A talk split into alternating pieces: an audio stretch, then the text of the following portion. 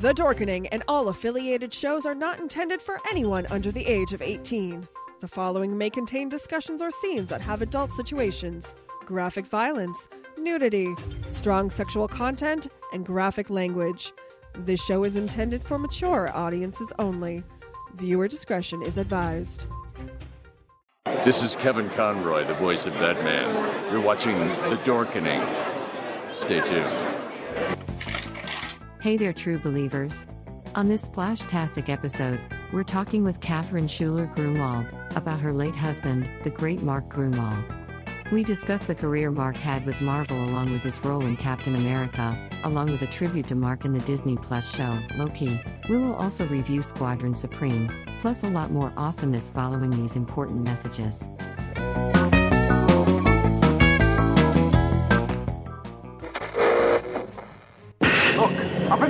In the sky. It's a bird. It's a plane!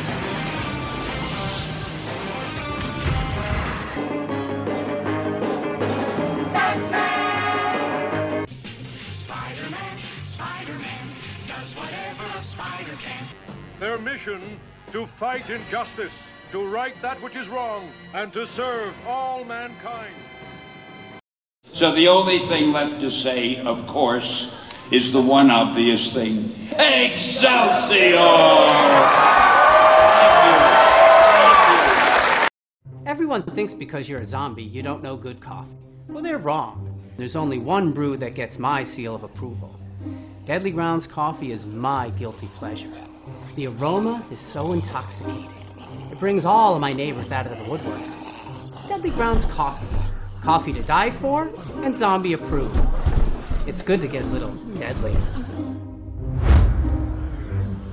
Use the front door! Oh, they're so disgusting. Happy Tuesday, all. Welcome to Splash Pages, the comic book club. Today is going to be an awesome show. Not only do we have an amazing guest, we're going to be traveling back to 1985 to talk about an utterly amazing series as well. But as always, we have the Velvet Joker. How's it going, sir? Great. Glad to be here tonight. Glad to see everyone. Happy to uh, have our great and fantastic guest with uh, some verse knowledge of uh, the world of comics. Exactly. Drew, how's it going, sir? Doing good. Just had to bring this out of storage. I- I'm super excited for this guest. And fun fact the person we're talking about, Mark Gruenwald, had a Captain America replica that he owned. And that's the same replica that is now currently owned by Stephen Colbert. So if you thought that was cool, stick around. It gets even cooler. Awesome, awesome. Chris, how's it going, sir? Hey, Chris, up? would you like to introduce our awesome guest? yes, uh, the the guest for tonight's show is Catherine Schuller, the uh, widow of Mark Gruenwald, writer of Marvel Comics pantheon of books such as The Squadron Supreme and the official handbook to the Marvel Universe, but no, most notably, of course, a uh, one of the longest runs on Captain America. Thank you for coming on the show with us, Catherine. Well, thanks for having me, guys. My favorite topic. Catherine, you have a, I think it's coming up soon. Isn't there like a, a Mark Gruenwald scholarship uh, contest or something in his hometown that's coming up very soon? Yeah, they. It's our season three. It's our third year we're going into. Um, they've created in his hometown of Oshkosh, Wisconsin, the Mark Gruenwald Comic Book Creation Challenge. So um, it's sponsored by the Oshkosh Public Library, by Mhm. the Literacy Council of Oshkosh, of Wisconsin, actually, the Wisconsin Literacy Council. Um, the uh, aeronautics flight EAA is out there um, on board with it too, and also Cerrone's Pizza. They've named a pizza after Mark. Oh, Tom wow. DeFalco Sweet. said there's no higher honor than having a pizza named after you. So, and it's red, white, and blue because it's red. It's Captain America, so it's a little bit of uh, steak, uh, blueberry sauce, and white mozzarella. So it's red, white, and blue. Interesting. Aw- that's awesome. Okay. That's That amazing. kicks off this week actually. So all the kids are going to pick up their supplies. They're all donated by the Literacy Council, and they pick up their supplies, and um, they will. There's about six different categories, age age Mhm. categories, uh, ranging from age seven to seventy. Um, Mhm. Families can do it together. There's a group um, one, two, and um, if anybody wants uh, more information on it, there's a Facebook page. It's the Mark Gruenwald uh, Comic Book Creation Challenge, and um, it's only open to the people in Oshkosh and Wisconsin right now. They may make it nationwide, but we've had a lot of uh, great success with it. And um, Onomatopoeia Productions is my partner, and he is a printer, publisher, and a huge fan of Mark's. And he publishes everyone's comics at the end of the contest, so they get a hard copy of what they've submitted, which is a great prize. Awesome. Dan Horton, love you, Dan. It's probably Dan- Le- Le- Leo, do we have it in our budget for a road trip to Wisconsin? Because this sounds great. I know. I, I, I think so. I think we have to save up, save our pennies, because it's We- we the do. actual uh, September 28th is when the contest is over and announced, and the winners are announced. So I always try and go out, and um, you know, uh, we have workshops throughout the summer. It's great. Uh, it's just a great contest. I know Mark would love it, and you know, it's they named um, September 28th Mark Gruenwald Day in Oshkosh. Oh, cool. That is Hey, Leo, awesome. take the picture I just sent you in the group and put, post it up. Okay, give me a minute. Uh, keep the conversation going while I find that. Absolutely. Now, Catherine, um, yeah. um, when Mark was working on a lot of his stuff, did he ever bounce story ideas off you? It's just Oh, we found story off ideas off of anybody. yes, and mm-hmm. I and you know every time I said something, he would be, "It's been done. It's been done. It's been done." So you know he always wanted to do something that no one thought of in comic books before. So mm-hmm. when he finished, you know, writing every night, he wrote. After he came back from Marvel, he wrote Quasar. He wrote Captain America. He mm-hmm. always had a story due.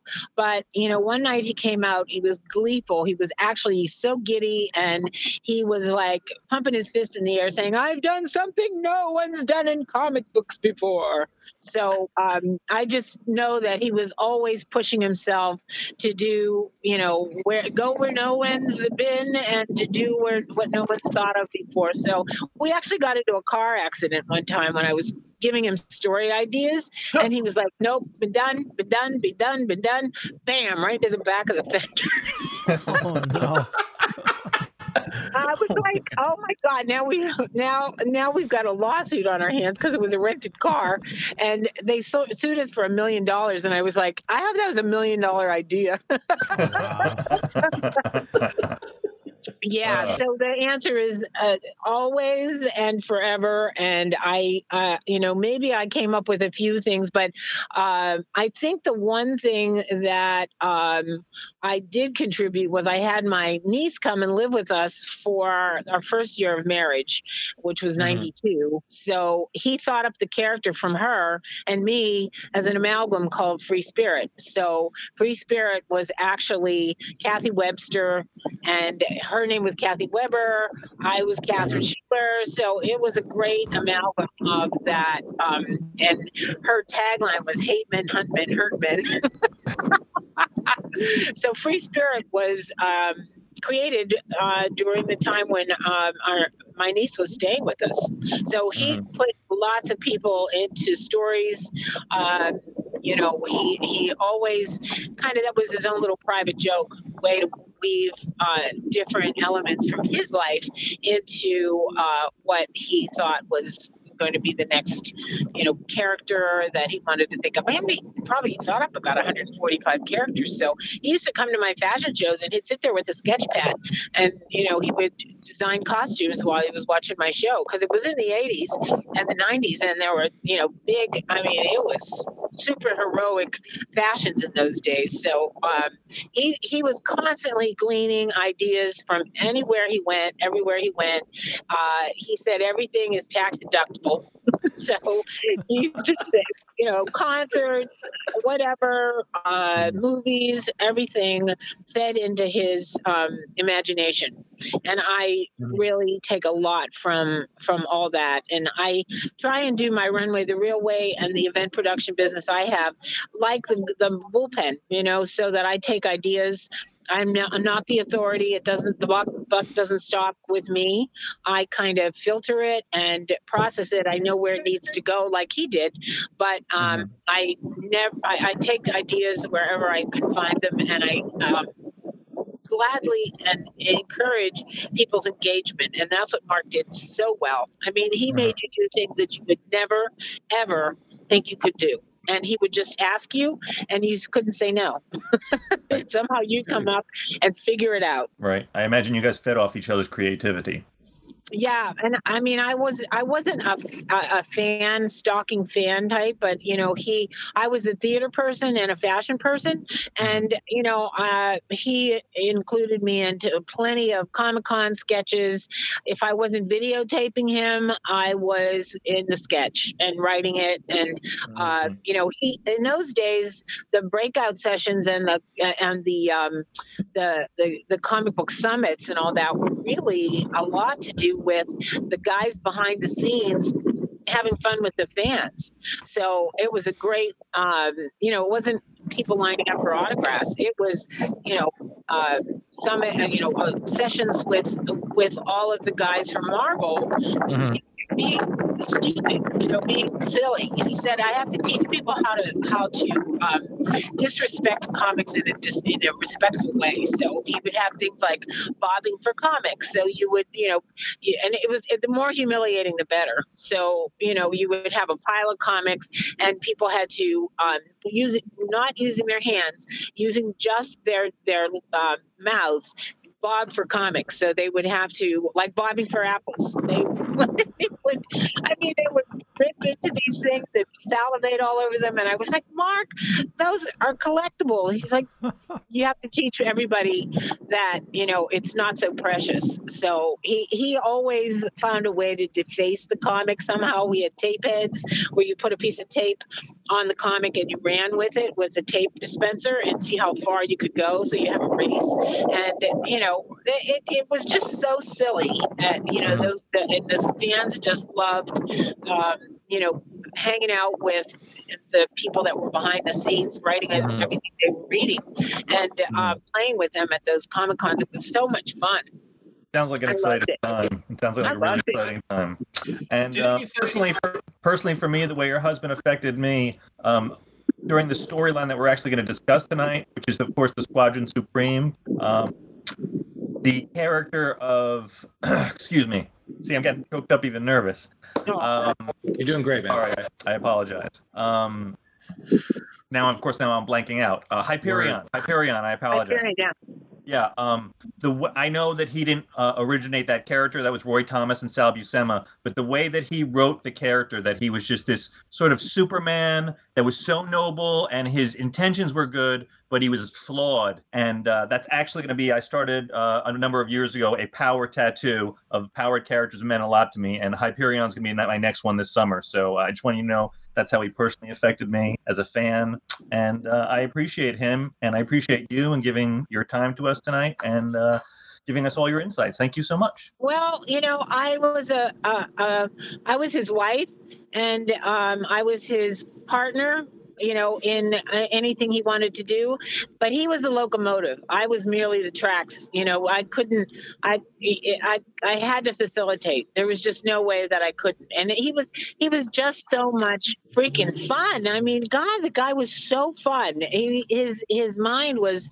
Uh, just uh, always going and always and he was funny too you know he was a comedian at heart. So that's what he liked. He had he had a comedy group. I had a comedy group. He had cheap laughs. I had the nerve. And you know we were kind of schooled on that um, you know national lampoon kind of hu- humor. And uh, you know the r crumb and all the, those those characters all all shaped our lives so much. And he always believed in no one being completely um, uh, pure and, and no one being any one dimension. So that the fact that Hyperion had uh, so you know so many um, so many dark moments where he he he couldn't you know he he sometimes didn't match up to how he looked and how he felt on the outside. That was really uh, that's kind of what Marvel's known for too. Even Captain America, uh, when Mark took it over, they were going to cancel that book, and he made it relevant. He said it was really hard to make a patriot, um, not such a rah rah kind of guy. So he created uh, a character that was fraught with um, layers of, uh, you know. Um, co- complex dilemmas and i think that is really to his credit because he was like that you know he had this free floating depression. He said he was compelled to write. He had a compulsion to write. And he um, felt like he owed his fans the very best that he could deliver. And he um, he really wrote for the fans. He answered every fan mail every piece of fan mail that he got. He uh, always it was comics 24 7 if he wasn't dealing with the fans he was dealing with the characters. Um, if he wasn't dealing with the people at marvel who he worked with when I first started dating him, I went to his apartment. He had photos of everyone he worked with at Marvel framed on his wall in 8 by 10 frames that were exactly the same. And he had uh, uh, three walls of everyone that he worked with at Marvel on his walls at, in his apartment. And who does that? I mean, most people want to get away from the people they work with at five o'clock. It's like you know they want to forget forget them. But that was his universe. That was the the characters that he worked with that he loved, and um, you know he just he was Mar- Marvel Entertainment Group. Mark Eugene Gruenwald, M E G. He said, "I am Marvel. I have the same initials." and it was just kind of ironic and uh, you know a, a, a, real display of the fact that he was truly meant to be what he was doing. I mean he was a fan turned pro but he was destined to be a comic book guy. He it's all he lived and breathed and i think it showed. I mean he he knew that comics were his life and he it was his a form of entertainment that he believed in, and, and that was the only form of entertainment he thought that um, was of value to him. So it was uh, it was interesting to watch him operate. To really op- uh, operate is what he and, and how he worked on so many different levels. So yeah, what a guy, right? Whew. What can you say to that? Yeah. Uh, he, he, he's really an amazing kind of man and amazing artist and an amazing contributor to uh, he said you have to leave the profession better than you found it. And uh, i think that's a great way to operate. You know i'm trying to do that with the plus size industry with the fashion world and i'm into sustainability now. And you know it save the planet is it you know whatever climate change i i'm i'm down for it. And i i really feel like your profession can really inform motivate and inspire others. And um, I, I i try and take that legacy very seriously and use what I learned from him in my daily life too with the people I come into contact with. That's amazing. what have your thoughts and opinions been on um, his um, his you know what pro- one of his three biggest creations being John Walker? What did you think of the uh, the TV show and how they portrayed his Captain America jackassness? I, I, you know, I think they did such a great job because you're not supposed to like this guy. I know No. the hashtag not my cap. Duh. I mean, they made him look like the guy from Up. You know, they made him like you. You. It, he played it so well. I mean, John Walker, U.S. agent. Um, he took on the role of Captain America, and just that whole episode where you know the the credits were him, you know, zipping that garment bag, and it was a close up of the zipper slowly going down. It's like, uh-huh. what is that zipper? Is that you know? And it was the garment bag that held the Captain America c- costume, you know, the the mm-hmm. outfit, the uniform, and it was just so well done. I mean, those moments that you know they zero in on that are the emotional moments. I just think they did an amazing amazing job. And I also think that making Julia um, Dreyfus, Louis Dreyfus, the Contessa, who has to tell John Walker that he has value, it was kind of ironic because he loved Julia Dreyfus because of Seinfeld. course. He loved Elaine. He loved that character, and I think it's kind of uh, funny that you know he eh, eh, that she's the one who tells John Walker that he's got value, and uh, it's kind of like uh, Owen Wilson playing uh, Mark Gruenwald in the Time Variance Authority. in Loki. I mean, I think he'd get a kick that Owen, Owen Wilson is playing him. Yeah. Uh, we, we had a couple questions come in first. Uh, Jeremy Courtney said Qua- Squadron uh, Supreme. We'll be talking about that a little bit later. And uh, he asked, uh, What do you feel was Mark's greatest contribution to comics? Oh, um, the fact that he uh, was a continuity cop, that he cared about the continuity of each character, about the Marvel Universe. He had all those scenarios in his head. Uh, and I think that his greatest achievement was that official handbook of the Marvel Universe. I mean, that shows Mark at his core. You know, he loved that nerdy minutia about all the characters. And he said, I bet the fans are going to love the front, back, and side and all of the characteristics and everything that makes them you know so interesting and go in depth with it and um, i think you know to translate that into what the the greatest work was he did was probably the official handbook.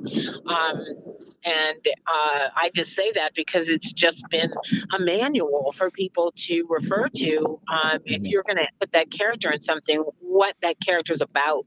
And so i say you know his he called himself the the custodian of the marvel universe Didn't He they said, send you one? You said. Come up with a broom where everybody's putting their garbage around. I'm just gonna the broom behind them. Didn't they send you one of those giant new Marvel Handbook omnibuses? You said. Oh my God! Yes, it's a great paperweight. But you know, I'm doing this um, cosplay runway, so I'm using it kind of as a reference because you know, if people want to play different characters, we can just go right to the Marvel Universe handbook and see what some of the characters were that they may want to play. So it's actually coming in handy for me doing this cosplay runway. Um, Cosmoda in his um, as an homage to him. And you have the uh, you still have the artwork I sent you from Vlada for that runway, right? Oh yeah, yeah, yeah. We did. Um, I did the cosplay in Orlando on the on the runway, and uh, we used different scenarios in the back uh, uh, as you know different characters were coming out. So we used uh, Maleficent had that as her backdrop. Which which of the two Vlada pieces? Um, I think it was the Vlad. It was the um, the the great photo of the, I mean, uh, illustration of the house, the castle. castle. Okay. Yeah. Cool. Do you if you have a video of that, if you have video of that, please send it to me to, to post about. I will. I will. I um, I I have some. I have some because we did Maleficent in uh, a better lighting because it was a little dark on the stage. But um, uh, I may want to just shoot it again. We're we're going down to um, to Orlando to do another episode in July. So Cool. Yeah. Keep using the uh, the Vlada black and white. Uh, Jeremy says, if you need to get rid of the omnibus, I can take it off your hands. I know you may have to pay for the shipping. and uh, he asks, uh, so uh, Jeremy asks, uh, also, how do you feel about depolarizing politics, and do you feel they have a place in comics? Uh, it's kind of inevitable because Marvel is set in reality. It's not Gotham City, it's New York. You know, um, we are in the world. And I just think that there is such a, uh, a weird. Uh, you know, the fact that Flag Smasher wasn't uh, created January 7th. It was created in 1980, you know, the late 80s. Um, it really tells you exactly where Mark was uh, headed with his thinking about politics and corruption and uh, leaders and their responsibility to the public and their responsibility to the individual, you know, because the individual mattered more than anything to Mark. You know, that was his that was his his passion. Uh, and mine was too with the nerve because I thought my comedy group was called the nerve and it was the nerve to be yourself and to have your own individuality and uh, that we were losing that uh, you know and that we were um, becoming uh, too too politicized in terms of um, giving over all our power to the government. I mean, Captain America turned his uh, you know uniform over uh, to the government because he didn't like what they were doing, and you know he wasn't going to be Cap anymore. He wasn't going to be a yes man, and that allowed U.S. Agent and John Walker to step in, but um, you know he was fraught with with uh, the emotions about that all the time. And you know, I think it was. I mean, what was that? You know, thirty years before. You know that. I, did he have a crystal ball? I don't know. Was it, I don't think they could have written that story uh, to be more precise. And the fact that they had to go back to a dead guy and get his. Um, you know his uh, take on it uh, was pretty uh, pretty pretty show, shows you how relevant and how um, uh, incredibly uh, uh, in tune with the the problems of the day that just have exacerbated and become even more so. Um, he was he was pushing the envelope then, but it became reality in in in uh, 2020. It became uh, you know reality in 2021. So that's a great uh, point. Um, and I don't think that they could have anyone write it better and more relevant than Mark, uh, you know, did when he was thinking of it in the 80s. Nice. Yeah. Uh, yeah. Jeremy says it was an interesting telling of the future. Exactly, Jeremy. I, I don't think he had a crystal ball, but I mean, he could see where things were going to go. Um, you know, he was he was always tapped into what the current events were. I mean, he read the New York Times cover to cover every day, so he got a lot of his ideas from the headlines. And um, you know, I, I'm thinking, you know, maybe uh, I mean, the Berlin Wall was coming down when when he was writing Captain America. So, you know, there were things that were um, you know, very politicized back then, and there were um, terrorism. I, you know, the assassination happened. You know, uh, attempt on Reagan. I, you know, it's it. We're just getting more of what was brewing back then. So he um, he really had his finger on the pulse then. But who I'm sad to say that it's you know it's it has really come, and I, I can't believe that you know Power Broker, Battlestar, all those people that those characters he created are just so you know ama- amazingly uh, relevant to today. It's just uh, incredible, and I I love that Falcon and the Winter Soldier. Um, you know, I just, I think they did such a great job of it. It just really did. Just really, uh, the the Falcon, the way they, I mean, I watched a lot of the the um, the backstory about how they made him fly and how they filmed it, and they oh the CGI. I mean, they didn't have that CGI. I mean, I think when Mark died, maybe Batman and Superman were the only uh, really great movies. I mean, that Captain America thing that came out, that was a laugh. Uh, but he would bring home a little snippets of things that fans were working on, saying the CGI is going to get the the uh, the the special effects are going to be really great very soon and you know i think he was going to he was actually studying to be a script screenwriter. So he used to take me to screenwriting classes with him and uh, we would go to uh, screenwriting and you know that was what he was working towards um, you know branching off and becoming part of the movies uh, and he could see that the movies were going to be the next phase for him to write scripts for did Mark see that Captain America movie from 1990, the really bad one? Yeah, yeah, yeah. yeah. And it was so funny because she actually is a clothing designer now, Marla Wynne, who uh, who produced that. And when she met me, I said I was you know, Captain America's widow, and she said, "Oh, I produced the Captain America film." And I was like, "Oh," and she said, "Yeah, that made me get out of the business." Ouch. those little flappy things on his little helmet with the little wings that, And- that were like and that movie's not even so bad. That movie's not even so bad. It's good. It's just so bad.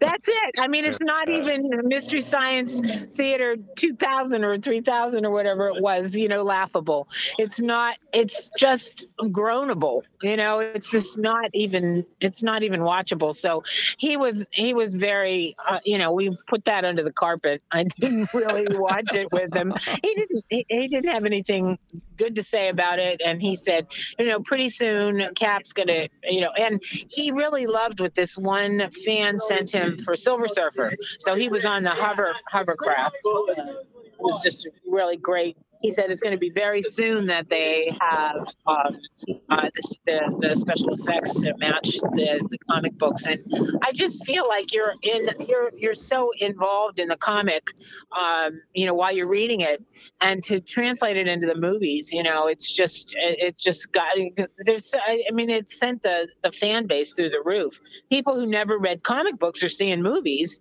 and uh, you know, uh, pink, you know. Black Panther. I mean, uh, it has a two hundred billion dollars. You know, whatever.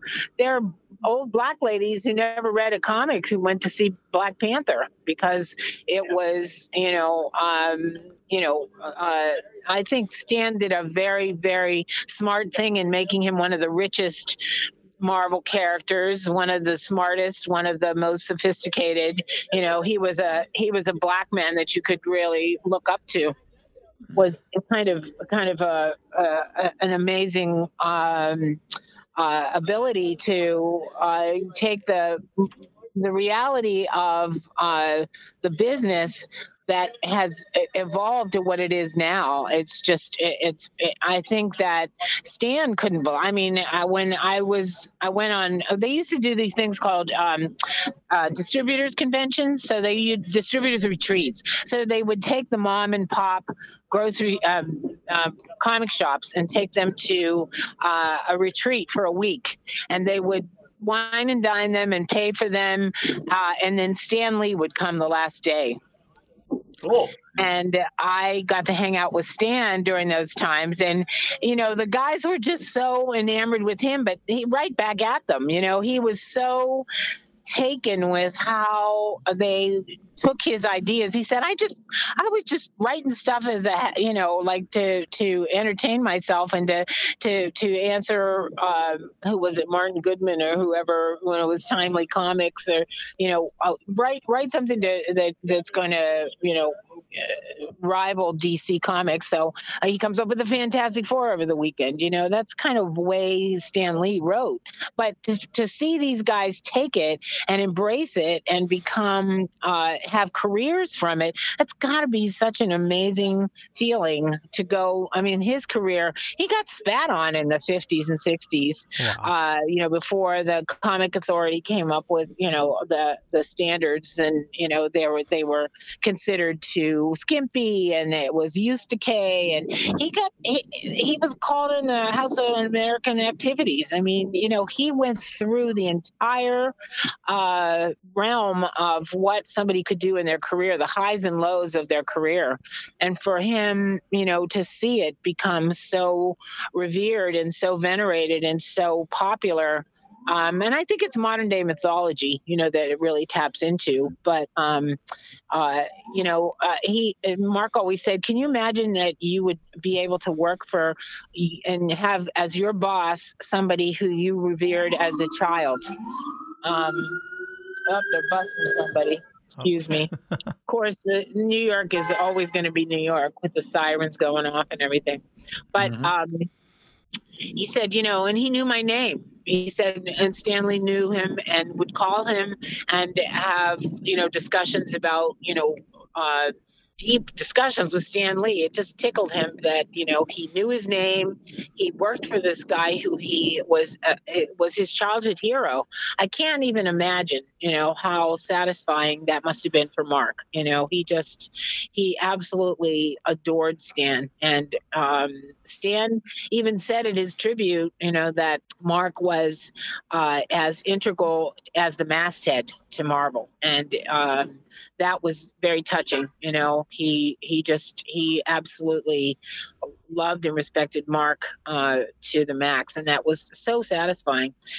Uh, yeah, so um, the the the whole thing about uh, you know a fan turned pro and having your childhood uh, fantasy become your profession is you know really what Mark was all about too. You know that that uh, I saw storyboards he did when he was five years old. I mean, his father was a fan of Marvel and brought him into the the fray, and um, really they they worked on on books together. They did comic reality. They treated uh, the Marvel universe, the DC universe, like it was reality and um, it was fictional reality and uh, he created this magazine called omniverse and Mm-hmm. it was the magazine of fictional reality and it and it was the headiest buckminster fuller stuff you ever want to read peter sanderson wrote for it rick bruning uh, jerry ordway i mean they were these are comic book scholars guys i mean they treat this like it is um, just the- you know the the, the most uh, uh, sacred uh, profession. I mean, at the same time, they're so goofy about it. It's you know, I loved hanging out with these comic book guys. I just really. I can't. I can't tell you. They were so clever and so um, sardonic and uh, you know serious and silly. And, and you know it was just such a pleasure to hang out with those comic book guys because they they knew their stuff but you know they didn't take themselves too seriously. And it was you know it was a really um, it was one of the, the best times of my life is um, you know coming back to those those times. And they all loved each other and they all had a, a great time working together and um, creating those books together. And mark used to come up with a you know amazing thing i mean keeping creative people on deadlines oh my god. And he did that so well and he just he kept he kept everybody engaged and involved and uh and you know would would pull ideas and pull people into things and had um, major projects that were happening at the office that everybody had to be part of. And it, just imagine that anarchy of like a national lampoon office or something. That's what marvel was like when mark was at the helm you know and he and tom defalco he didn't get along with shooter all that well. He didn't really respect shooter that much although shooter hired him as his first um, uh, assistant editor but he um, he really resonated with Tom DeFalco. Oh, those those guys uh, as a team talk about good cop, bad cop. They were amazing together. Just a, a great team, a great team. Tom is, uh, and Tom would just be such a good sport about you know Mark's teasings, and you know they they just got a kick out of each other. Um, and even if Mark, you know, Mark was always doing some some amazing thing like you know. Uh, you know, putting some uh, a gun outline of a gun in Tom DeFalco's suitcase when he went through TSA. I mean, this is way before 9/11, and you know, he has a he has an aluminum foil gun cutout in his bag, and they pulled him over. And Mark had put pocketed in there. That's what he did. He put pocketed things. So he'd put pocket things, and you'd say, "Where the heck did this come from?" So every time we went to a party, he would take a CD that he didn't want, and he'd put it in your collection. And you'd be like, "Riders in a Purple Sage. Where did I get this?" So Mark put pocketed it. That's what he called it. Put pocketing. It's the opposite of put pocketing. Put is, that all going to be in the book you were talking about that's coming out next year? I, yeah, they. Uh, I'm going to do something with uh, Mike, Mike Hoskin and Peter Sanderson are working on it, and I, w- I want to kind of do the the life with Gru kind of thing through my perspective because I wasn't a fan, I wasn't his employer, employee. You know, it was my. Um, you know my take on it and you know he he would bring me along everywhere and i you know i just was part of the marvel family so yeah i think you know all these stories are part of my um you know uh, of my my gems that i that people don't know about you know because uh, I I was his wife, and he would tell me stuff, you know. And it's like now the world, I'm telling the world because that's you know I think uh, an interesting. It was an interesting marriage because I totally supported him because I know what it's like to be. Um, uh, uh, like his kind of creative genius that made him so driven. I, I, if he wanted to write, I, I needed to entertain myself. You know, if he needed to work on something, um, I needed to entertain myself. I wasn't going to be like, oh, when are you going to hang out with me and stop that silly comic book stuff? I never ever said that. I was just, you know, I had my own life.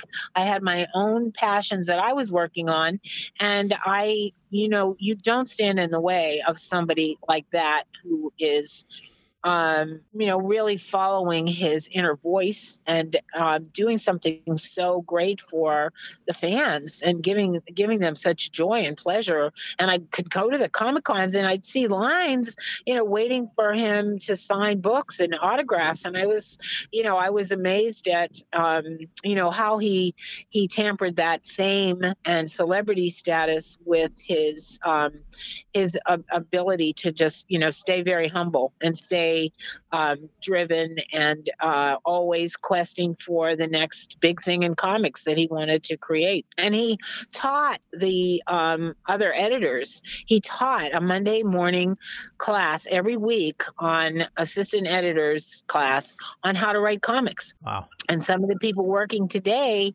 are products of that class. Nobody told him to do that. He wrote a manual on how to write comics, oh. and uh, and he, um, you know, he uh, they some of the best uh, editors and people today are working in that um, in the field because of Mark's influence, and you know, he he he taught a class. I mean, that's what his dad did. You know, he was a teacher. So Mark was a natural born teacher. And, um, you know, he wanted to pass the baton on. And um, especially with women. I mean, he encouraged Ann Nocenti, Barbara Slate, uh, you know, uh, Trina Robb, all those people who are women um, who were in comics. He said there weren't enough women writing in comics, and he wanted to be um, uh, inspirational to them and you know to find a way for um, women to relate to it. Because there, there are a lot of guy fans not too many women fans in those days. Um, now it's really it's really gotten gotten uh, so that there are many as many female fans uh, and uh, you know but he wanted to encourage women in the profession and who are going to read it and who are going to be fans uh, to to um, uh, you know, find a place and find their voice and be heard and not just some fluffy little character uh, that was created by some comic book, you know, guy who was a pencil, a breast obsessed pencil pencil pusher. right. Uh, Thomas uh, D'Onofrio says, "I love Catherine and all her stories." Oh, Tommaso, I love you, Tommaso. Tommaso is another fan of Mark, um, and he and I produced the tribute for Mark uh, in the 20th year tribute. And Tommaso uh, is just uh, my uh, he's he's kind of uh, Mark uh, is Mark's alter ego, and he's able to make activations and uh, you know moments in the tribute come to life that were just something that I wanted to do. He made them happen. You know, it's like he was my facilitator. So tomaso is um, you know and that's what i love about mark's legacy is is that i am now friends with all of his fans. I wrote this article for um, back, uh, back um, issue uh, for michael eury and it was called uh, uh, Gru the influencer leaving an indelible mark. And i was able to write something like that because i had direct contact with his fans. Um, the fact that Dan Hort is producing the cosplay thing with me. Dan Tenderish, I go to his fifth grade class and I dress up like uh, Mrs. Captain America. I have a skirt that's all all um, t-shirts that's made from one of my designers made all these t-shirts into a skirt and you know i asked the class how many shields am I wearing? So they, I have 15 shields on each one of my shoes, and so I think it's like 75 shields are on this outfit. So, the, you know, the the fifth graders are just uh, so uh, so amazing with, uh, you know, how and he has a comic con, a mini comic con that he does, and gets the kids into doing stories and uh, illustrating, and you know, he's just such a he's just such a a, a great fan and um, a wonderful friend now. You know, I just I, I, love the fact that Mark left this legacy of people who uh, inform me, inspire me, promote, and encourage my ideas. Simply amazing. Uh, I, I know we are running a little on time. Uh, Drew, Chris, or uh, Joker, did you guys have any uh, questions for uh, Catherine before we? I, I, I could listen to her stories all day. Catherine, wasn't there a character you said that Mark um, based on you? Free Spirit. Free Spirit uh, was kind of the female Captain America kind of character that uh, he created uh, in 1992 or three. And right, uh, that was during the uh, armor. That was when he was like, uh, that was the later after in like the 400s when he was Wolf Cap and Armor Cap. Cap Wolf, and yeah, he was doing the mashup thing. Free Spirit was a character that was a combination of me and my niece, Cathy Webster. Nice. I have so many questions I can ask, but I, but I'm like, no, we should only ask one. But I'm like, but I have three, but I'm one. Uh, Narrow it down, Drew. Come on. This is so hard, you know, because I'm just like that's. I I think uh, Leo, I was like gonna message you. I was like, I think this is the quietest I've ever been on one of our shows because I'm just like listening, and I feel all three of you here can be like, yeah, you're you're chatty.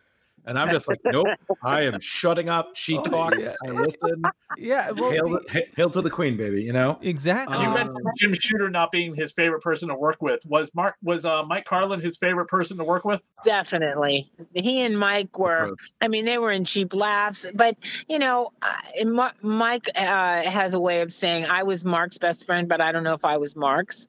So mm-hmm. I, yeah, I, he, yeah, because he he just uh, he just loved and adored um, Mark, and mm. I and Mark was able to take a lot like Jack Morelli. He was like a, a dock worker, uh, you know, and take him and you know give him guidance and create a career. And uh, you mm. know, like give some somebody training. That's why he really did die of a broken heart because Marvel was going through such bankruptcy, and he had to fire 25 of his friends, the, oh, wow. the same people that were on his wall in right. his apartment apartment framed on his wall. He had to fire them. And I watched him just you know, worry. They would come to our house and he said, I don't know how they're going to pay their tuition and I don't know how they're going to pay their mortgage. He cared so deeply about all the people he worked with. And uh, you really can love your job too much, though. You know, um, there's no way to tell him not to do that. And I used to say, Mark, you know, this is it's out of your control and don't try and get them work because you're going to get in trouble. And, you know, it just, I mean, the, Ron Perelman, um, you know, that whole Revlon group, all that. They were bringing, you know, friends of his in for you know, two million dollar parachute. They put Dick Rogers in, who created a colored M and M's campaign for Mars Candy. He never even read a comic. He brought him in as an advisor. You know, those are the kind of people that Ron Perelman was bringing in, mm-hmm. and um, not contributing anything. And you know, Mark was like, um, and then Ron telling Perelman. Mark to work on morale. You, you know, mean, after you doing mean, you mean, uh, you mean Ike Perlmutter. And, and Ron Perelman he was the president of Revlon, and he bought uh, Marvel, and he no, that's, isn't it Ike Perlmutter? No, the guy who still owns Marvel today, the guy that was Donald Trump's secret shadow best friend.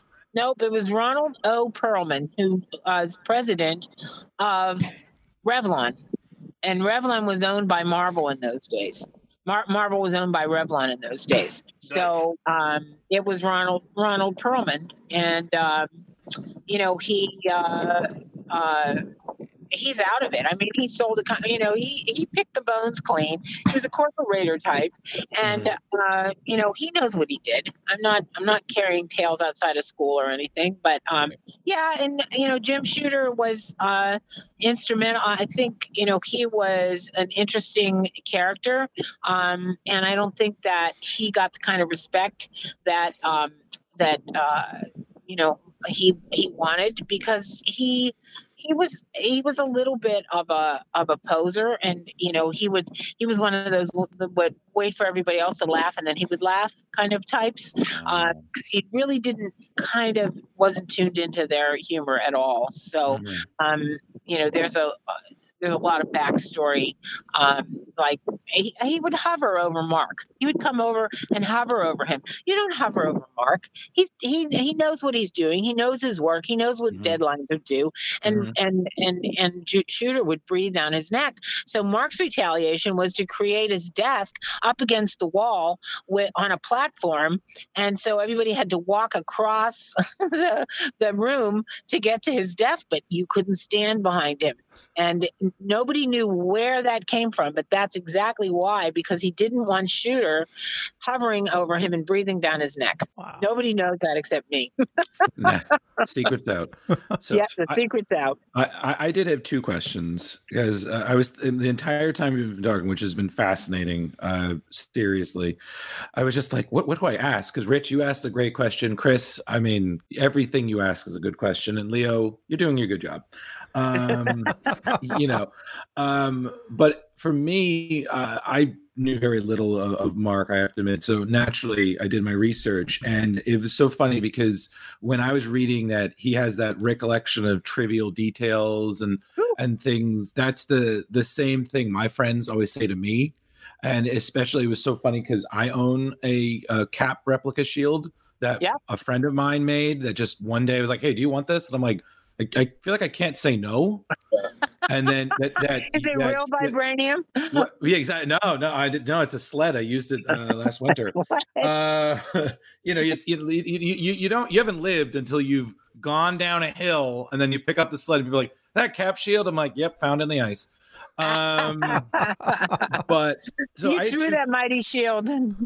yeah, I did. Uh, you know, good old, good old Rusty here. You know, doing great. Um, so I had two questions. So first one is, um, I didn't know this, but apparently when when Mark passed, that he was such a practical joker that people didn't believe he had really uh, uh, Yeah. died and and and they said something like days before he was doing like cartwheels in the office and you've talked about how he's a humor i mean i'm Yeah. never gonna look at packing the suitcase the same now because i'm like someone's gonna put an aluminum gun uh the gallows humor. Yes, the gallows yeah, humor. the gallows humor. So, so the first question is, what was in your mind the most memorable prank that he pulled? Uh, and yeah, so that that's one. And then, um, the the second question would be because I love like, I've loved hearing your stories. Like they've been fan- fantastic. What is one of the best like following Mark, doing the con circuits, being in these Marvel retreats and stuff? What's the best one of your best stories that we don't know? That's kind of like what's the te- like? Give us a little teaser of this book that you're working on.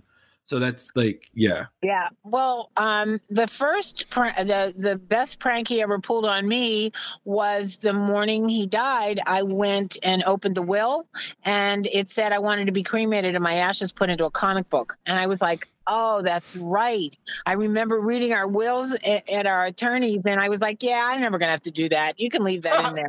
Three years later, I'm I'm like calling Marvel saying we've got to put his ashes into a comic book, and they were like, okay. So we went up to Elliot Brown and I drove up to Connecticut because guess what? The the the printing um, press was uh, the the factory was up in Connecticut. It wasn't in China.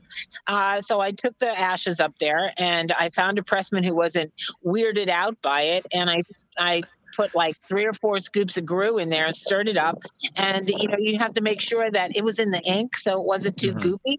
Right. um, and then we put it into the ink that printed the books. Um, and what they did first was the christy shield um, uh, the Marvel Universe poster. So he's actually in a poster and Squadron Supreme. So a lot of people don't know that, but Mm-hmm. I put him in a poster first, and then Marvel was like, "We got to do the book," and I said, "Yeah," because he threw himself into his work, you know. Mm-hmm. so they did Squadron Supreme, and that was his best-selling graphic novel. I they I only was able to put like enough uh, ashes in there for five thousand books. So that book today is like two thousand nine hundred ninety-five dollars. So it's it, it you know because it's so rare. Mm-hmm. And Alex Ross did the cover. He gave me the original painting he wrote to Catherine. You know, it was just so touching that Alex Ross gave me the cover, the original artwork of Squadron Supreme. and um, so that's like one of the biggest pranks that he ever pulled on me posthumously. And uh, Marvel and I conspired to make that happen. And uh, now I created this thing because it's illegal to put any ashes into um, a comic book because people started getting goofy with it and putting, you know, blood and things like that into comic books. Um, and now it's illegal. So I created a thing called the Ashagraph. So the Ashagraph is me mixing his ink and ashes and stamping a commemorative piece that his nephew drew that says in his mind he ran with the superheroes in his life he showed us what a hero superhero could be and I Mhm. stamped that. And then uh, there's a Jim Lee poster that they put out for his tribute. So it's kind of a, a set. So, um, but you know, fans like to uh, have me stamp different things. And you know what he likes best? Those old comics because it's ink, it's porous, and you can stamp it, and the ink sinks down into that you know birdcage liner kind of paper, and the ashes rise up, and then you just fix you spray a fixative on there. So uh you know he loves he loves the old comics best and that's that's so ironic because that's exactly what he uh really loved all those golden age comics um and um what was the second question The second question was if you could share with us another like uh, like one of your favorite stories, you know, traveling with Mark, you know, going to these retreats, the cons, just being around, Oh, yeah. you know, Marvel people and fans and whatnot. What's one of your the be- one of your best stories that we haven't heard tonight? Oh, geez, yeah. Well, you know, when we went to the Comic Cons, it was great to to be with the fans. Um, and you know, one time this this fan actually brought him a stack of his of every book he had written and wanted him to sign it. So he sat there and he autographed hundreds of comic books, and he was gonna, you know, he was gonna match that, uh, you know, one on one with with that fan. Um, the other story that I really love is Scott Scott Tipton's story about um, how uh, he wrote to Mark about how the arrows on Hawkman's uh, uh, uh, bow and arrow archery set were not sharp enough, or weren't barbed enough. So he said, "I'm, I'm going to call this this kid." And so he called him, and he. Uh, you know, wanted to know exactly what what his complaint was, and can you imagine Mark Gruenwald calling you and uh, asking you about the fan letter you wrote uh, uh, complaining? Scott, to this day, he has that in his Comics 101 book, and he and they became very good friends. So they always would ta joke about that. Um, and you know, there are just there's just so many times where uh, there there are just so many great stories of like you know I saw him with his you know at, at those comic book conventions and just putting his heart and soul into everything, and then you know the the people around him. He never ever um, stopped himself with ideas, good, bad, or the ugly. So he would just spew out all these ideas, and everyone would laugh and groan. And I thought that was so amazing that he would put himself up for ridicule like that with his, you know, fellow workers, you know, his his his uh, office mates, and you know, it just shows you that out of um, out of 10 bad ideas, a good one will come. So you have to always not stop yourself and, you know, keep those ideas flowing, whether it's, you know, good or bad or whatever, just do it. And, um, and seek the counsel of other people who you respect and uh, you know you guys nobody knows where those everybody was all into the bullpen and so and so was doing the, the letters or so and so was doing the the inking. And then the next time they were doing you know the coloring and the next time some so they always changed persona. And i think that bullpen just taught me so much about um, how to um, how to work with your fellow workers and how to inspire them and um, you know be your own be your own example of uh, what creativity means. Because he used to have a little kanji sign and it was chaos. And he said out of chaos comes creativity. So um, you have to start with this i don't know what i'm doing moment and then it just evolves and allow it to evolve. So you don't have to have it all figured out. It's progress not perfection. And um, i've just learned so much about how to take my my career one step at a time and to really take um, ideas from everyone. And i really want to be the person i wish i had met when i first moved to new york because of mark because i see what he did for so many people's careers and how he encouraged them. So um, that that just is a general point on my part to to what I what is the takeaway from being married to him is you know I'm his legacy advocate, but I, every single day I'm uh, just amazed at um, how I, I almost you know run it through the mark filter, you know, and I am Mrs. Captain America, so I have to do the right thing. it's integrity, integrity, integrity.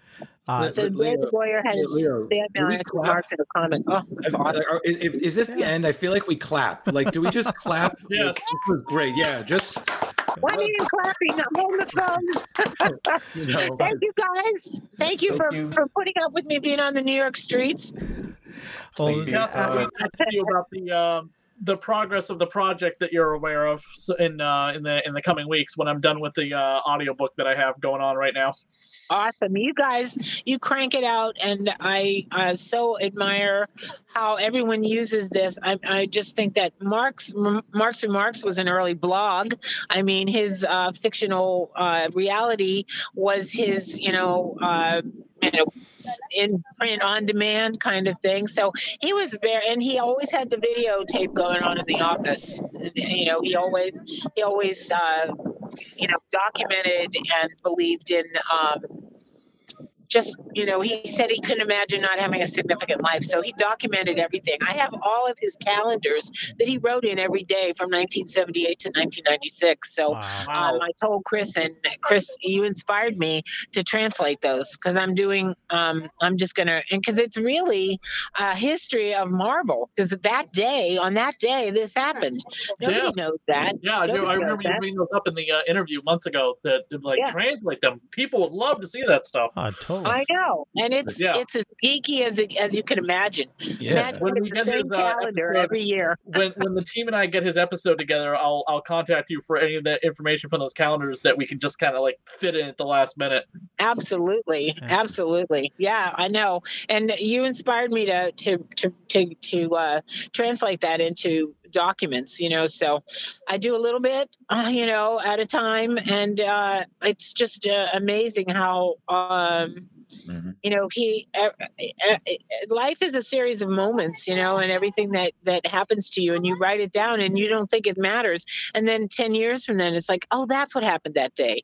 You know some days are more monumental than others but you do it every day. His his continuity and consistency was astounding. So um so yeah thank you guys for so, so much for um you know being fans of the gru and you know keeping his memory alive and you know i think i know excelsior we're just going onward and upward Uh, Ca- Catherine, uh, before we let you go, uh, actually, just a quick uh, comment here. Uh, Tom Tommaso says David Goyer had his uh, fan mail answered uh, Mark in a comic once.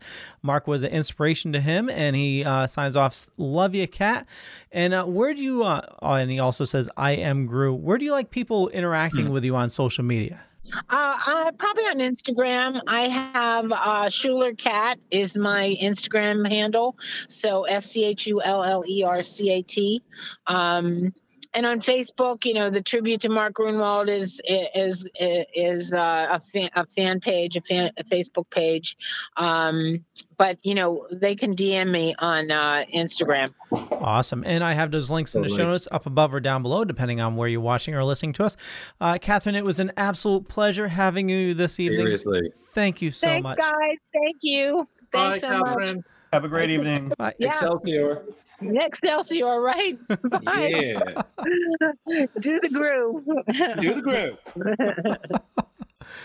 Uh, that was simply amazing. She's, Aw.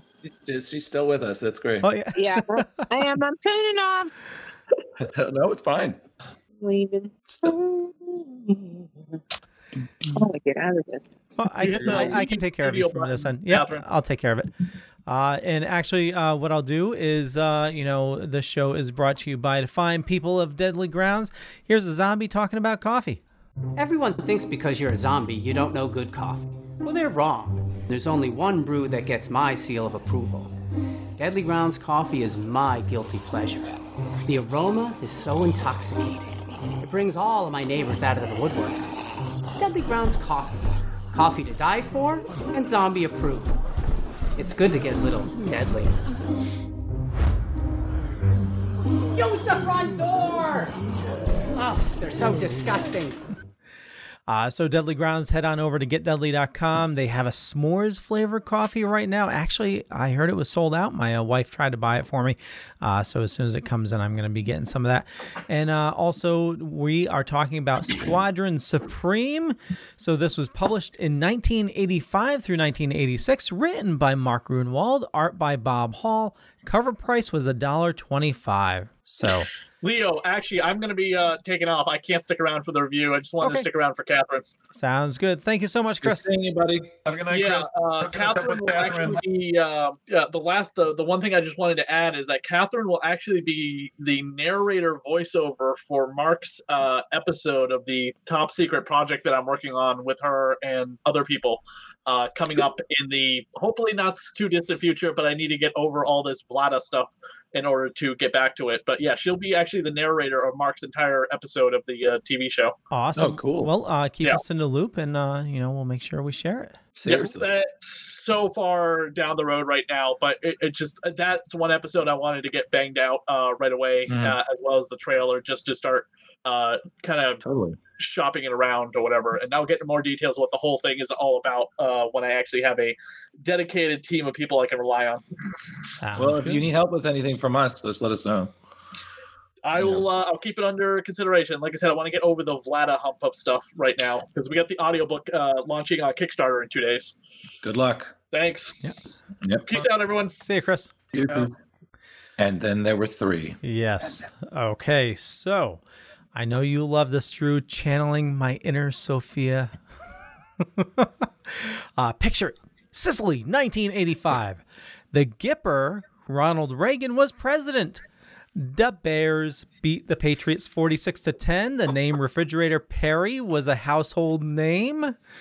Uh, we paid a ticket price of $3.55 to go to see Back to the Future, Goonies, Breakfast Club, and St. Elmo's Fire.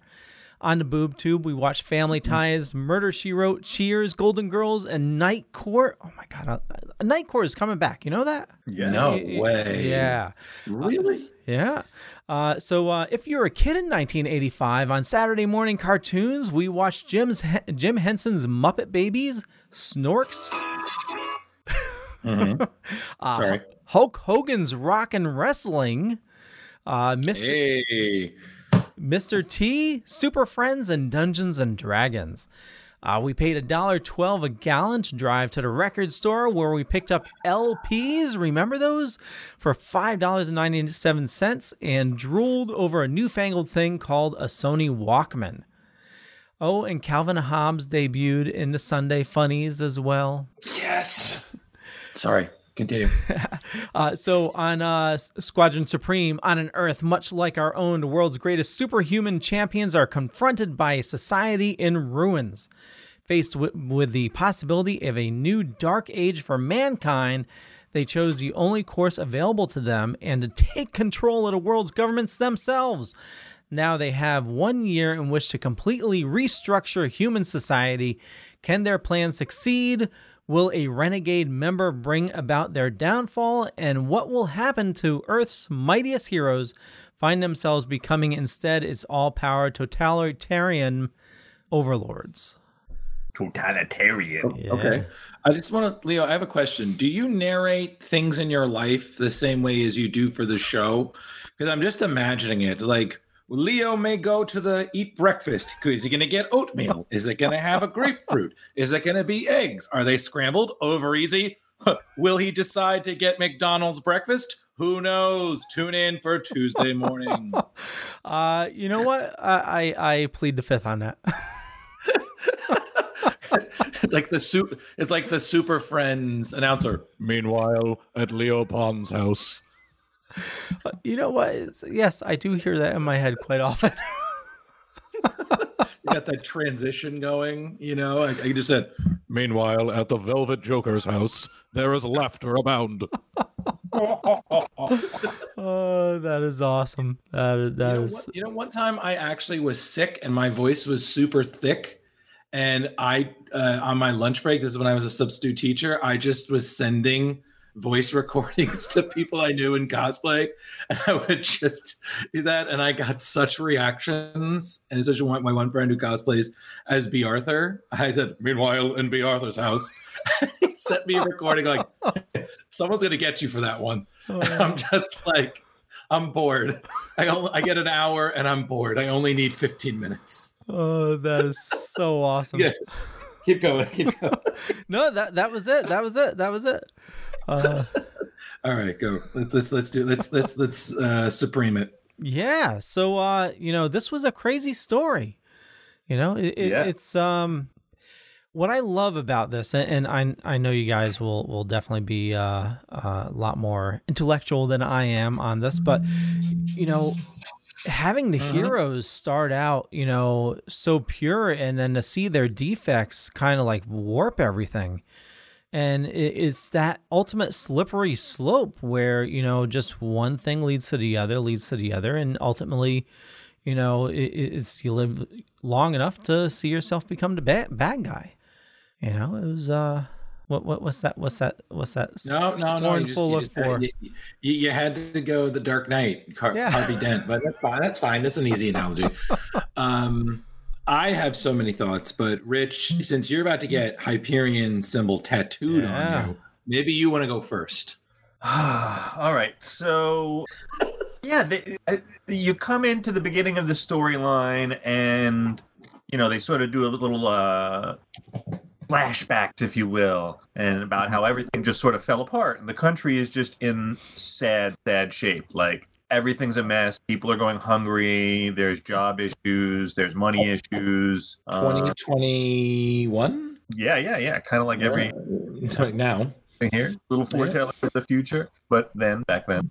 Um, and they have this idea. They're like, all right, if everything's falling apart, maybe maybe we can come up with ideas to, you know, solve hunger, solve crime, uh, solve deaths, uh, cure cure incurable diseases. I mean, it's a it's it's a lofty, lofty um, goals to try to achieve. That is for sure Mhm. and uh, just one at a time, um, they just start peeling off. I, th- I mean, I think the Archer might have been the uh, no, maybe Nuke. Nuke or the Archer was kind of coinciding time wise where things started to fall apart. Yeah, it's, it's, it's one or two of those.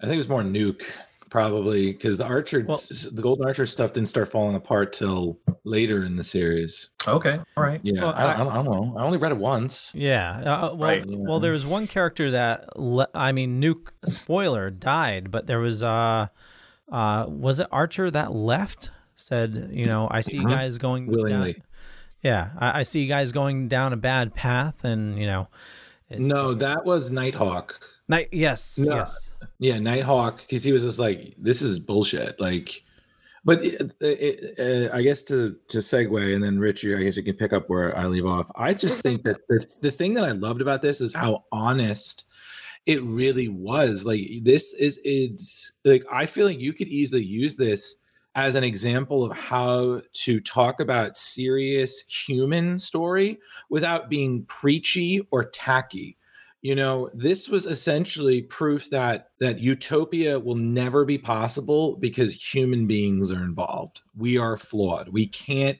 handle perfection. We always gunk it up you know, because the more we do to accomplish it, the more we end up sacrificing of ourselves, you know, and you saw that. And that's what, you know, and, and you see all of that.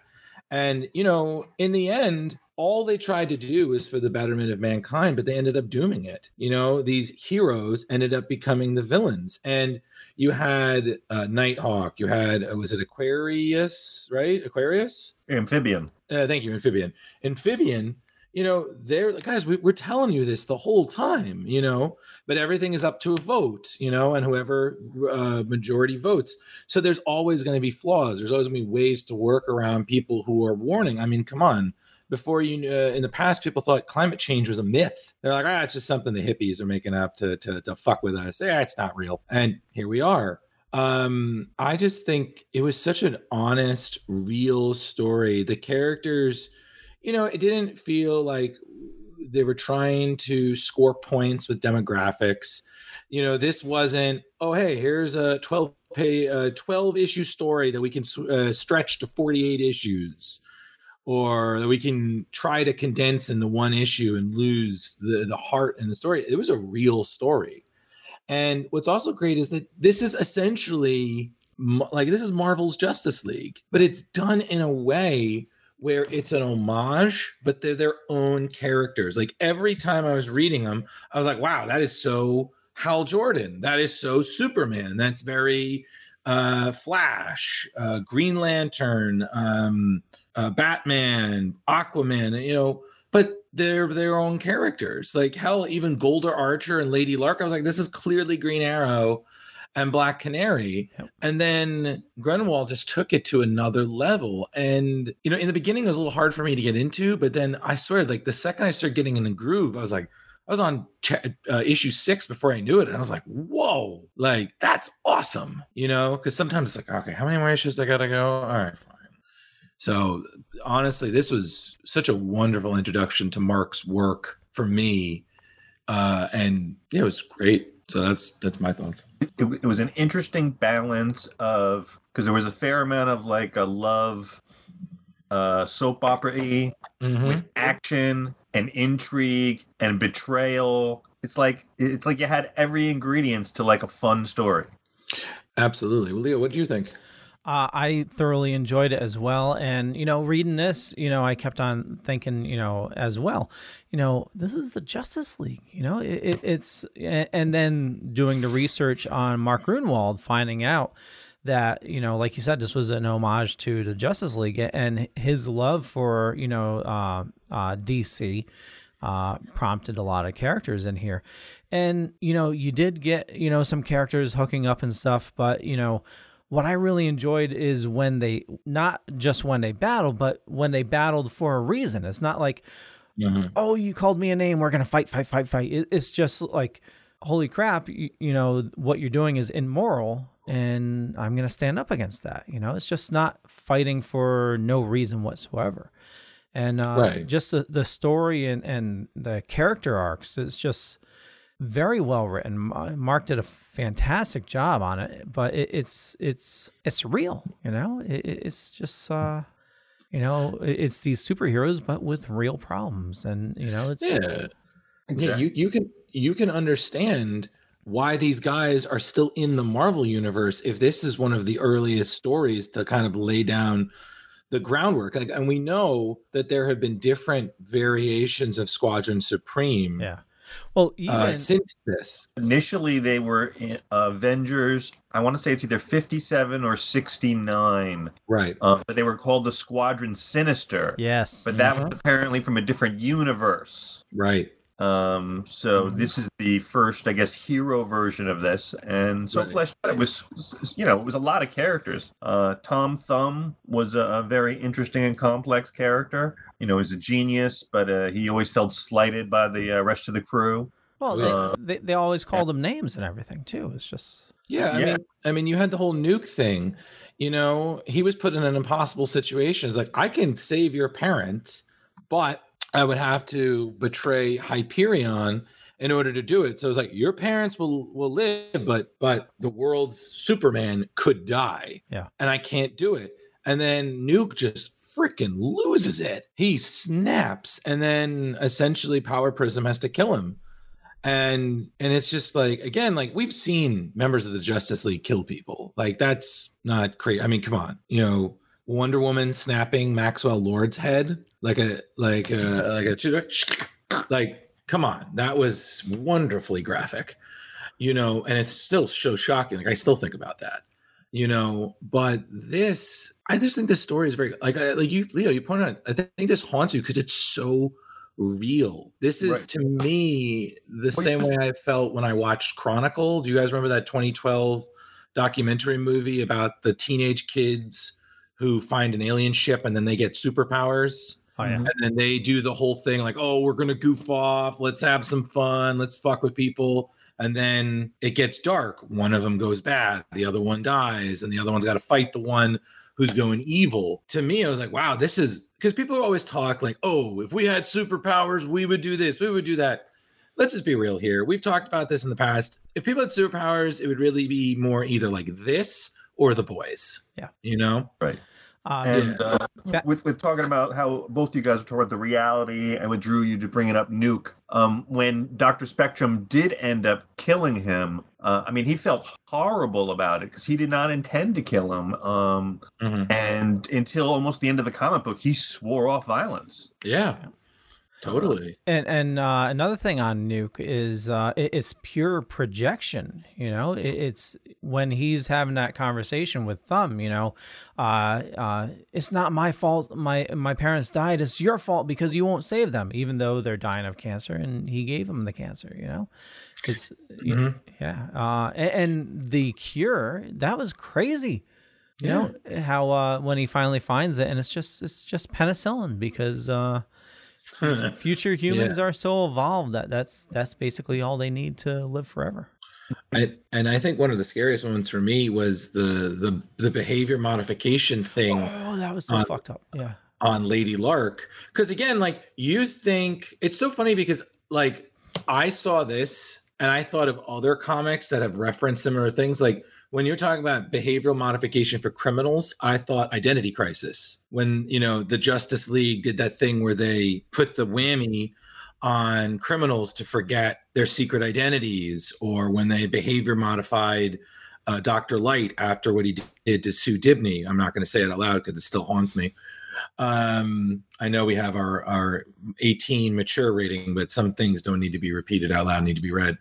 Um, I thought about this. I was like, it's the same kind of warning because oh man, it's one thing if it's criminals, but this woman doesn't love me. I'm having a bad day.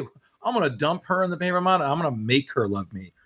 oh, this is a little much. Can I fix her again? No, no, it's permanent. I'm like, damn it, this was horrible. Like, I just I heard like Gob from Arrested Development when he realized he can't fix her. Just I made a huge mistake, and I'm just like, and he, and, and I was just like, God damn, like it was. This is a heavy one. Like you know, th- like it, it. I don't know about you guys. Like Rich, I feel like you probably agree with me. But same with Leo. Like it took me a minute. I had to like sit down and process certain issues for like ten minutes. I was like, wow, that was fucked up. It's, it's a violation on multiple levels. Exactly. Well, yeah, it wasn't even that. It's just like, like, because again, I feel like comics now, they're- I feel like certain comics are really for popcorn value. It's it's entertainment. You know, it's it's very it's just get to the next month. You know what I mean? And then there's some stories that really that it hit you. You really think about it. You really connect with. You know, I'm not saying every story needs to be Watchmen. You know, because God knows they tried um but it's just sometimes nice when you have that story and it's just so real. You connect with it and it shocks you how much it it resonates with you you know? Like years later you could just be sitting down you'll think about that scene and you'll still feel that same awe or suspense or revulsion. And I just feel like I don't a lot of times in modern comics, I don't get that as much. I mean, how do you guys feel about that? Uh, I agree with you. Um, I mean, I'm not reading a lot of super current stuff, Mhm. but um, like like I read this. Like, imagine all that emotion that you were just describing, Drew. Yeah. I was reading this at like 14 or 15 years old, Mhm. and uh, that's a lot for that mind. And I gotta say, it held up strongly, and I think I appreciate it more now than I did as I did as a kid. Oh, totally. Um, I would say I, I think you're onto something because uh, on the recent comics that I have read, you know, except for DC, but definitely on the Marvel side, uh, you know, a lot of that emotion and uh, sort of like the the drama it seems to be uh, taken out of it. You know, and we've said this before. I've said this before in the past, where like the classic comics, like from the '80s and, and '90s, there's definitely a lot more like relationship drama and, and you know a lot grander story, and it just Mhm. it seems like that's definitely missing nowadays. Yeah, I think it's because it, we're just oversaturated with so much interconnectivity, and everything is oh, here's who fighting who, oh, what's happening now, who broke out, who has the Infinity Gauntlet. Oh my God, Darkseid's back. I'm like, oh my God, guys. Well, it's like, I, I, it's too much. Well, like uh, I tried reading the new King in Black. Have you guys read that? Oh yeah. Uh, I didn't realize. Uh, I, I was just reading the main issues. I, I'm like halfway through it, but it's just I didn't realize there's like a ton of crossovers for that. Oh God, yeah.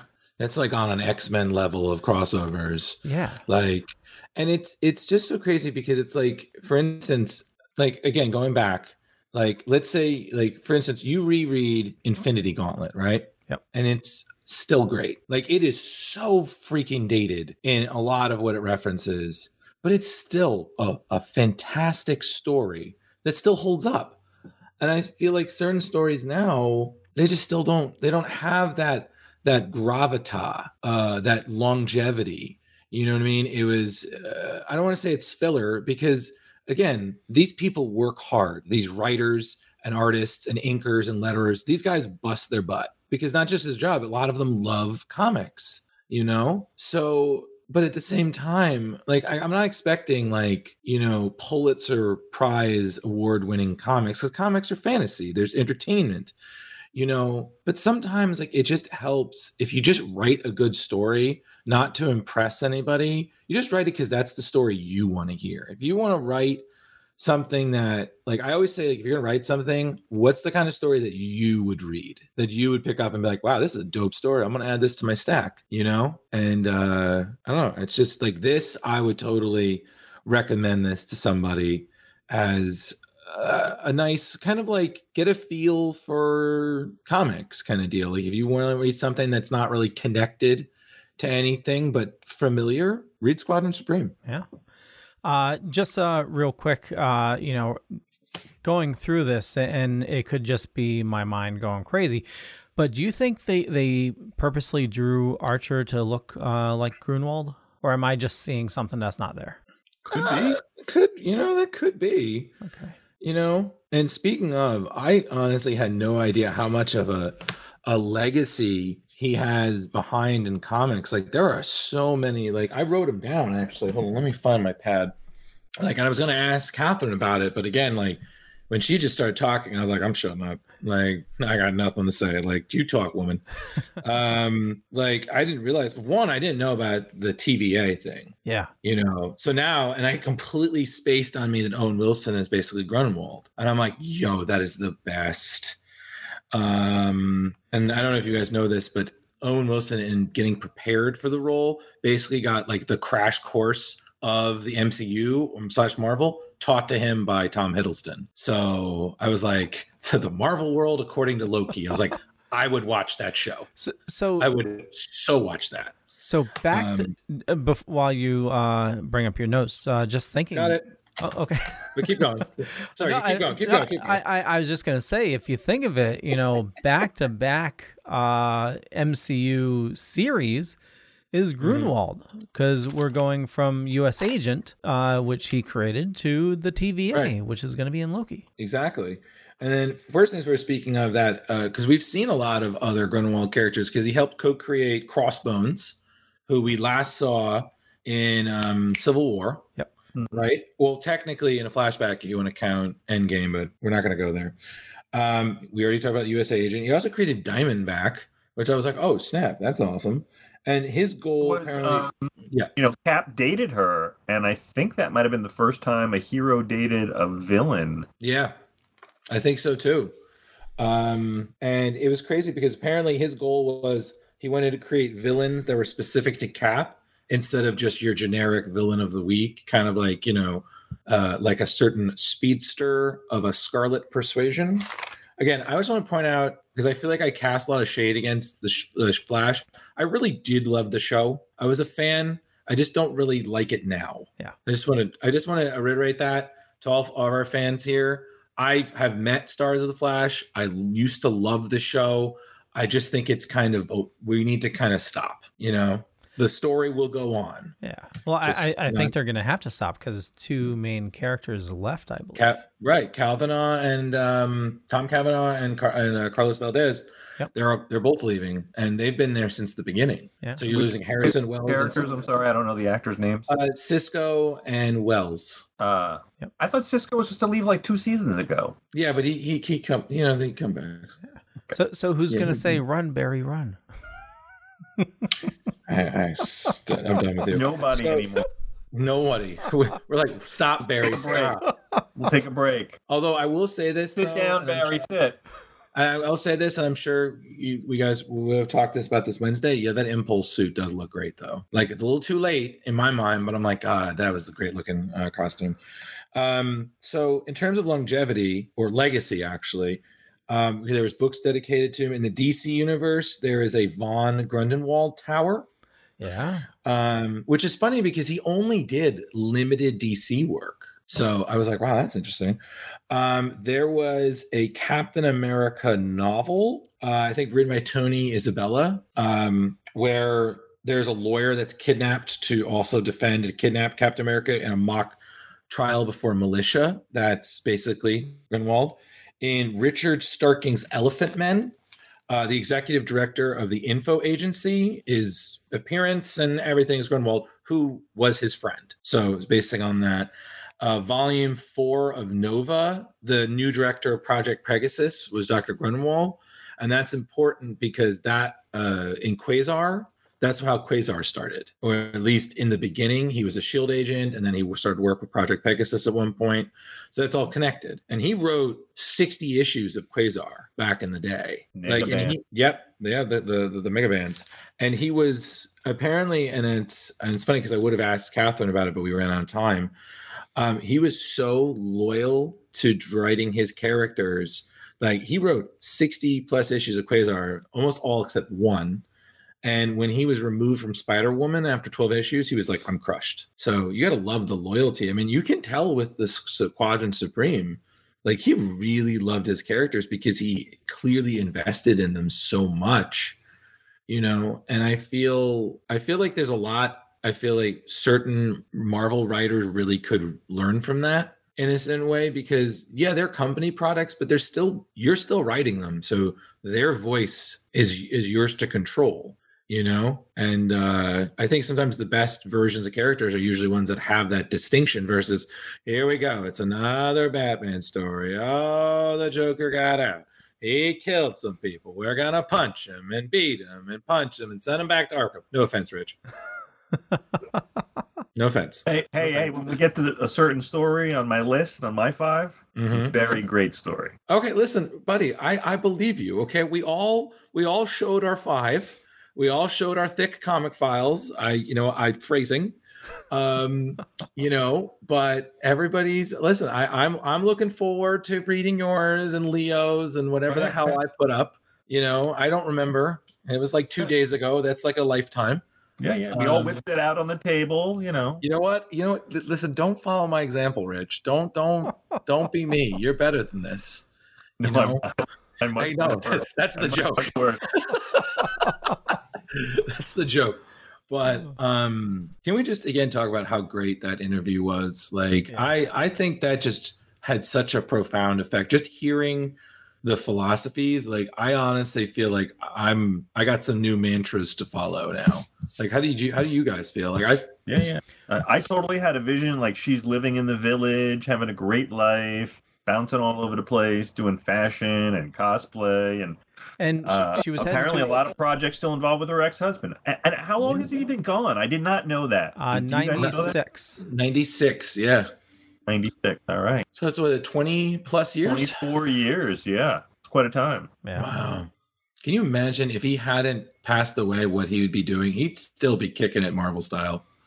Well, what's what's crazy also is you know uh, the condition that he he passed of. Really, you don't.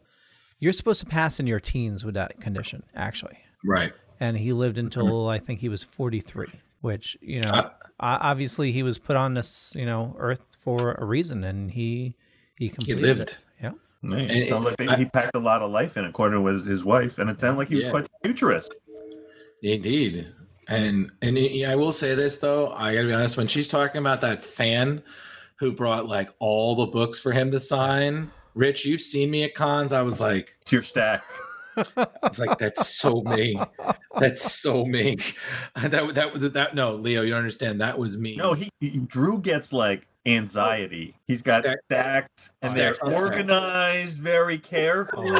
Well, uh, so I, for who he's gonna meet. He's like, I got the order down. Oh my god, yeah.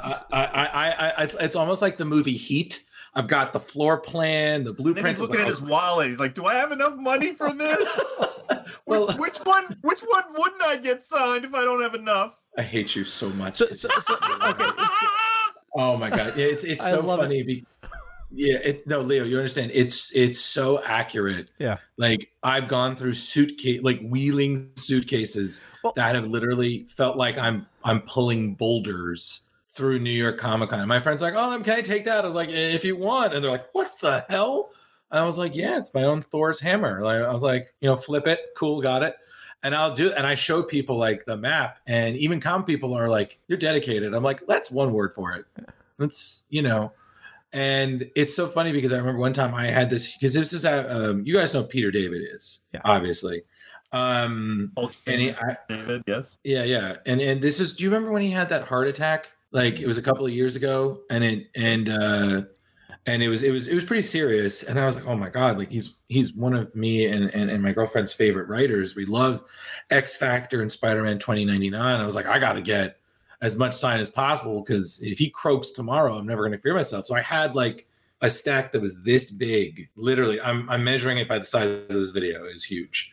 And I had it for him, and he saw me with it just, and he was like, he just looked at me, he's like, holy shit. And he signed every one of them. He he was a fucking boss. Um, I don't do that really much anymore because I I realized it's it's well one it's really expensive to do now, um, and two you know th- they don't certain people don't really appreciate that anymore. Like there used to be a time when people would they would see that and were like, "Wow, thank you for supporting all of my work. Like you're a real fan. You're like you have everything." Like and you talked about it. Um like I remember I did that for um on my list. Uh, Hitman, John McCrea, the artist. I I showed up. I had everything. You know, Etrigan the Demon, all of Hitman, the miniseries, all this stuff. And I showed up and I was really hesitant because I was like, is he to sign all this? This is a lot. You know what I mean? He saw me and I was dressed as Tommy, the main character, and he he was so happy. He would have signed every one of them to me. And then just because he was like, this is your stuff. Like this, you're not selling this. I was like, I would rather shoot myself actually in the face than sell this. Um, and I don't know. It's just things in in con are changing. I was going to ask her about that, what she felt about the changes to conventions since the '80s. Which, God, I would have loved to have been there. Um, I don't know. It's just cons are different, but I feel, man, I got to be honest with you. From what she told me, Mark would have loved how big Comic Cons got, being able to meet all the fans and and and seeing all the costumes. You guarantee he would have been that guy who would have got a photo with every Captain America cosplayer, no matter how shoddy. Even if it was the '90s Cap, it'd be like, "Can I get a photo to remember how awful you look?" you know, I don't know. That's just true stories. So well, Go away. so so to to kind of like anchor off that story. Um, Please do. So give me purpose. Now, my history in cons when I used to go to them back in the day, it was it was Star Trek conventions. You know that that that was that was my my yeah exactly. Uh, Yep. You know that that was definitely my bag, and you know that's pretty much the only cons I went to. And then, you know, then baby. what's that? That's your bag, baby. That's your bag, baby. uh, uh, and you know, uh, up until you know recently, I don't within like last seven years, I started going back to cons, and uh, you know, the really the like Rhode Island Comic Con, you didn't really see that much of people bringing that many comics until I went to Terrificon, and you know, it was uh, that's I didn't realize people did that. You know, bringing stacks of books. You know, have a a suitcases full and. Uh, I, I, I, I remember. uh, Yeah, we wonder. Whew. Man, it is getting warm in here. I better open a window. It is just. whew. I, I Drew's made the Drew's made the trip up once or twice. Yep, great. It's great con. One Yeah. of the best. Mitch cannot is is a gentleman, a scholar, and I listen. There are a few people. I'm telling you right now. Uh, I would love to read his tell-all of putting together cons because his photos with celebrities and whatnot. That man with that hat, just wonderful. He's gonna write. He's gonna write a book someday. I I know a few of those stories. There's some interesting stories. Right. Oh yeah. Listen, I I I got to be honest with you. That is one of my favorite things. Uh uh, because um, one of my one of my uh, I guess friends is um he's one of the co-owners of of All Yeah Comics. Um, and I just swear to God, my favorite is just I love hearing him tell stories because he's been going to cons for like almost I think 20 plus years working as like a vendor and stuff. And he's horror cons, regular cons, everything. And he is just so freaking funny with the stories he knows and tells. And that's the I think my favorite thing of going to con is I love going to a con and dressing up, meeting your heroes, but and and Rich, you can back me up on this because this is pretty great. Is that when you when you're it's after the con, you all find a place to eat. It's not too expensive. It's affordable. You all find a place you can put your shit, whether it's props or suitcases or your your shoes, and you just sit and eat and you're just swapping stories. Yeah, that's the that's the best. Whether it's Sure. your friends, whether it's and the best is when you see someone at the con in the restaurant. It's like they're like us. They eat food. they go out. They don't just sit at a booth and sign our shit. They have lives. And you, and you to don't look, don't, no, no, you're out of the con. Don't do that. Don't be that person. You know? You know, when I used to go to New York Comic Con, we used to have that, but it was on the train on the way back. Yeah. Everybody be on the train, exhausted. You're like, what do you got? What do you got? Yeah, or or it's it's. I think the other favorite is when you see comic famous people and they're interacting with people who have no idea who they are. Like I remember one time I saw Jim Starlin um, eating breakfast. Just you know, yeah, goatee, bald, glasses, wonderful. He's just eating breakfast at a hotel, and I'm just sitting there with my friend. And I'm, I'm telling her, I was like, "Who's?" I'm like, Jim Starlin," and she was like, "He's like who?" And I'm like, "The guy who created Thanos." She's like, "Oh," like, "Yeah, yeah, yeah." and he was talking to this woman and, and she was very polite and everything and and and um he hey steve um he he explained who he was and she was like she's like oh she's like he's like oh yeah and she's like uh it's like you, you're Jim Starlin. Like, what, what do you do? He said, "Oh, I, I write comics." Like, "Oh, what do you do?" He's like, "Oh, I, I created Thanos," and she was just like, "Wow!" But she had that face, like she almost, you know, like when they're like, like, "Oh, that's cool," but it's Yeah. like, like, note to self: look up who Thanos is. You know. but it's like a Terrificon. A Terrificon. I remember one time I saw Jerry Ordway just walking around. You know, Jerry Ordway, artist, Yeah. wonderful man. And this this Killer of couple, Superman, killer of yeah, killer- Superman. right? Killer of Superman, man who who you can wait online forever for. Um, he talks. He's a, he's a talk sketcher, but he just took a photo of these people. Like I guess they were like a family at the casino, and like oh, and just. And I was like, "Do you know who just took your photo?" But I was like, "No, I can't keep being this for these people. I can't be the translator of the comics, the comic elite, you know." But it's just so funny, uh, you know, uh, because again, to us, we're like, "These are the pillars of our universe." Everyone else, like, this is just a dude, just a dude or a lady. They, they work in comics. They're like, "Okay, cool. I work in I work in accounting." you know. But I don't know. I'm sorry, I'm rambling. So no, you no, guys no, talk. no. It, it's great. Uh, you talk about you know celebrities eating food. Uh, we we were we become. go go. Uh, you know, you, you talk about you know fans don't be in that like that way. Uh, we've uh, you know over the years become uh, pretty close to the comic book men. You know, and uh, Right. there was one time you know we were chilling out, uh, you know, behind our booth chatting with them, and uh, one of them comes back. You know, they're stuck at their booth like the whole time, and uh, you know, one of them gets food, and it's just like he's trying to eat, and you got fans coming up trying to bug him while he's eating. You know, just uh, you know, you get Yeah, that. yeah. Yeah, I'm, I, Rich. I think I've talked to you about that. I still don't get it. What is so appealing about talking to us when we're eating every fucking time? You're just eating mac and cheese. Can I get a photo? Yeah.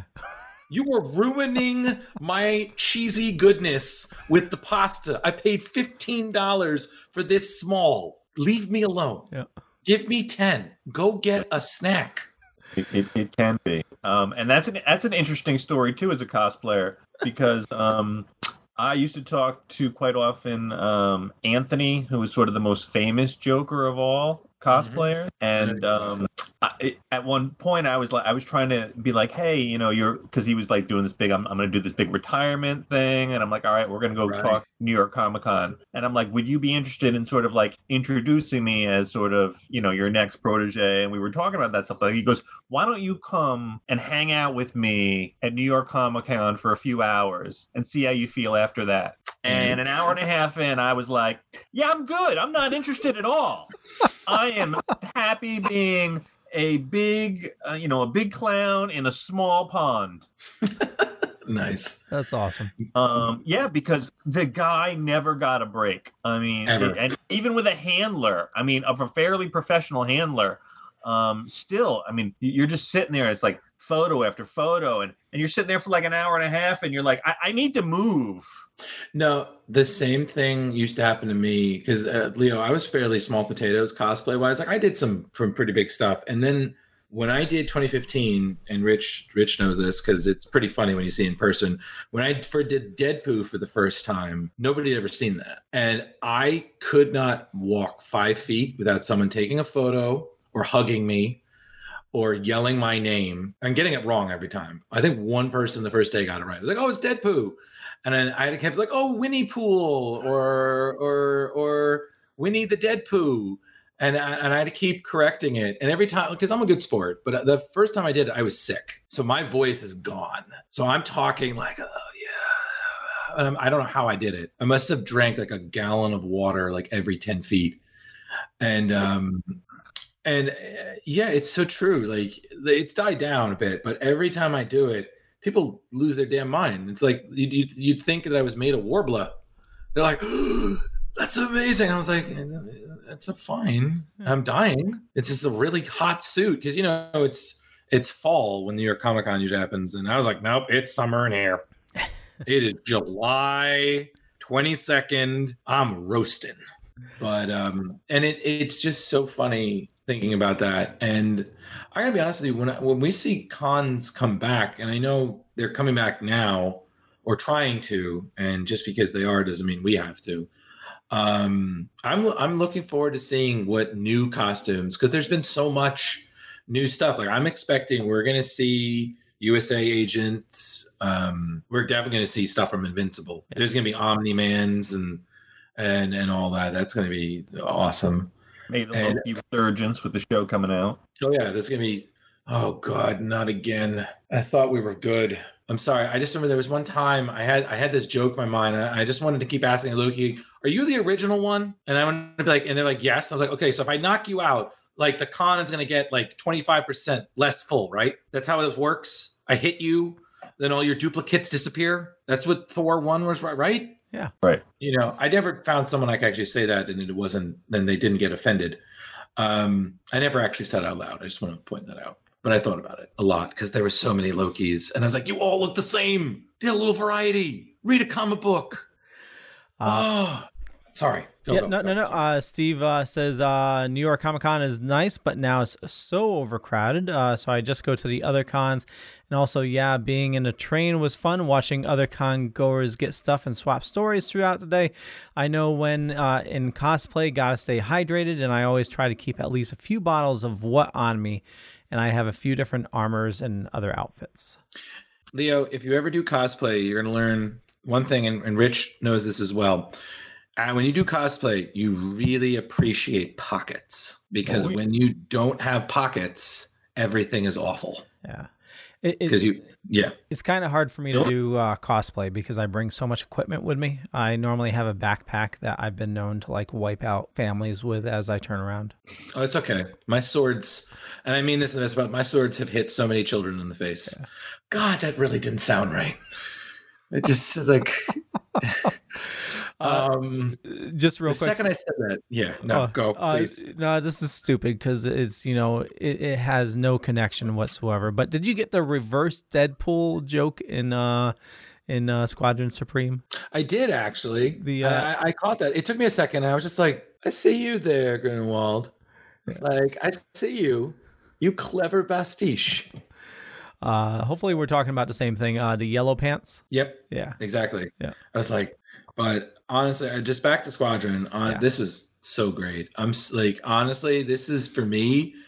I because uh, I, very rarely want to rate something like a, a five, but this was for me was definitely a four point seven five. Like this was so just wonderful. Like I I feel like if I wanted to, I would. And I've sat in comic book classes. I would I would have this on a syllabus. I was like, this is I wouldn't say how it's done, but this is definitely uh, something that I feel like you should read and really get. Like, this is how you write real people, like real heroes. like, what did you guys think? Well, uh, so it's four point seven five crowbars for you. Yes, sir. Uh, Velvet Joker. I- I agree with Drew 100%. 4.75. It's it's so close to a five. Uh, maybe if parts of it weren't as dated, but yeah, Yeah.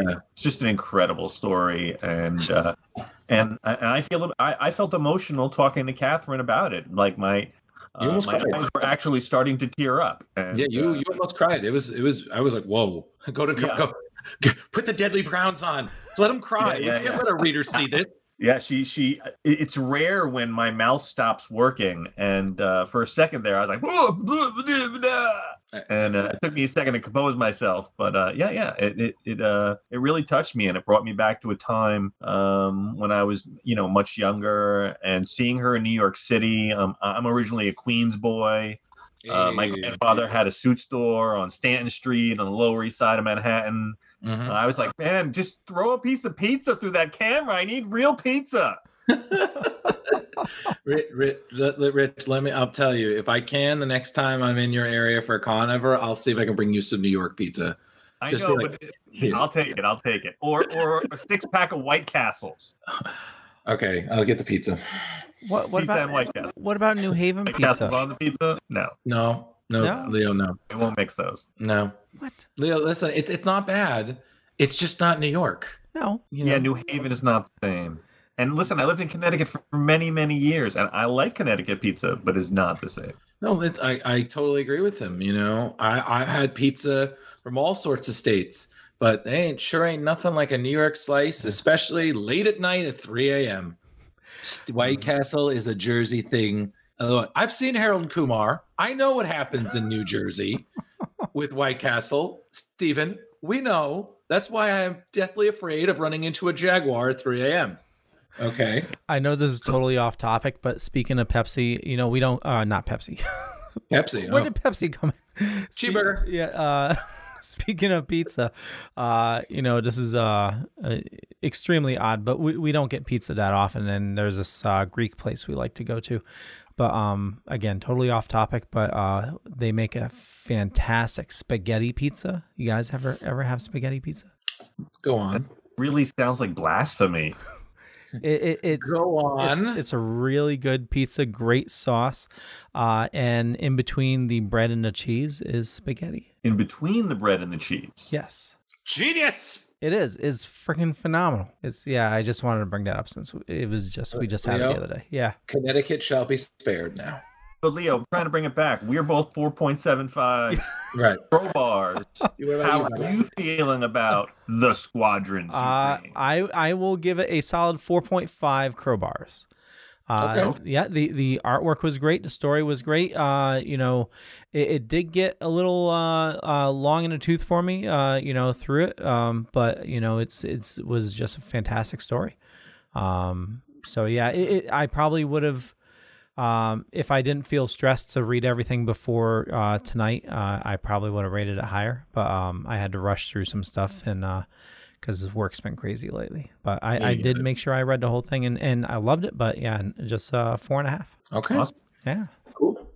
All right. Well, listen, we are now topping two hours again. I know, crazy. Uh, Yeah, we got to work on that. And, and I, I know we had a, uh, that great first hour. Yes. But um, I, I don't know how much people are going to keep putting up with these two-hour episodes. Yeah, I guess we we, we need to talk. Figure. I feel like we got to cap it at like an hour and a half. Yeah. Yeah, Well, exactly. We we still have, Yeah. we still have people watching, so that's a good thing.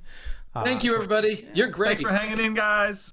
Thank you so much. We're so stupid, um, but we love you too. Um, so, is this where we say the the where we find each other? Yep, where we wrap- find each other and any last minute words, anything cool you're reading uh, besides uh, this week's uh, episode. And uh, Mhm. yeah, so uh, Drew. Cool. Hi, I'm Drew. You can find me at Drew Malo on Facebook, Ghostbuster Man 1984 on Instagram. I'm a writer for Screen Rant, so look up Drew Malo Screen Rant, and you know may help me make some money. Um, book I'm reading right now. I'm reread. I'm finally reading all the Preacher. Dear God, why? It's so great, but it's so fucked up. And um, uh, don't let your dreams stay memes, kids. Okay. Oh, wrong button. Uh, Velvet Joker.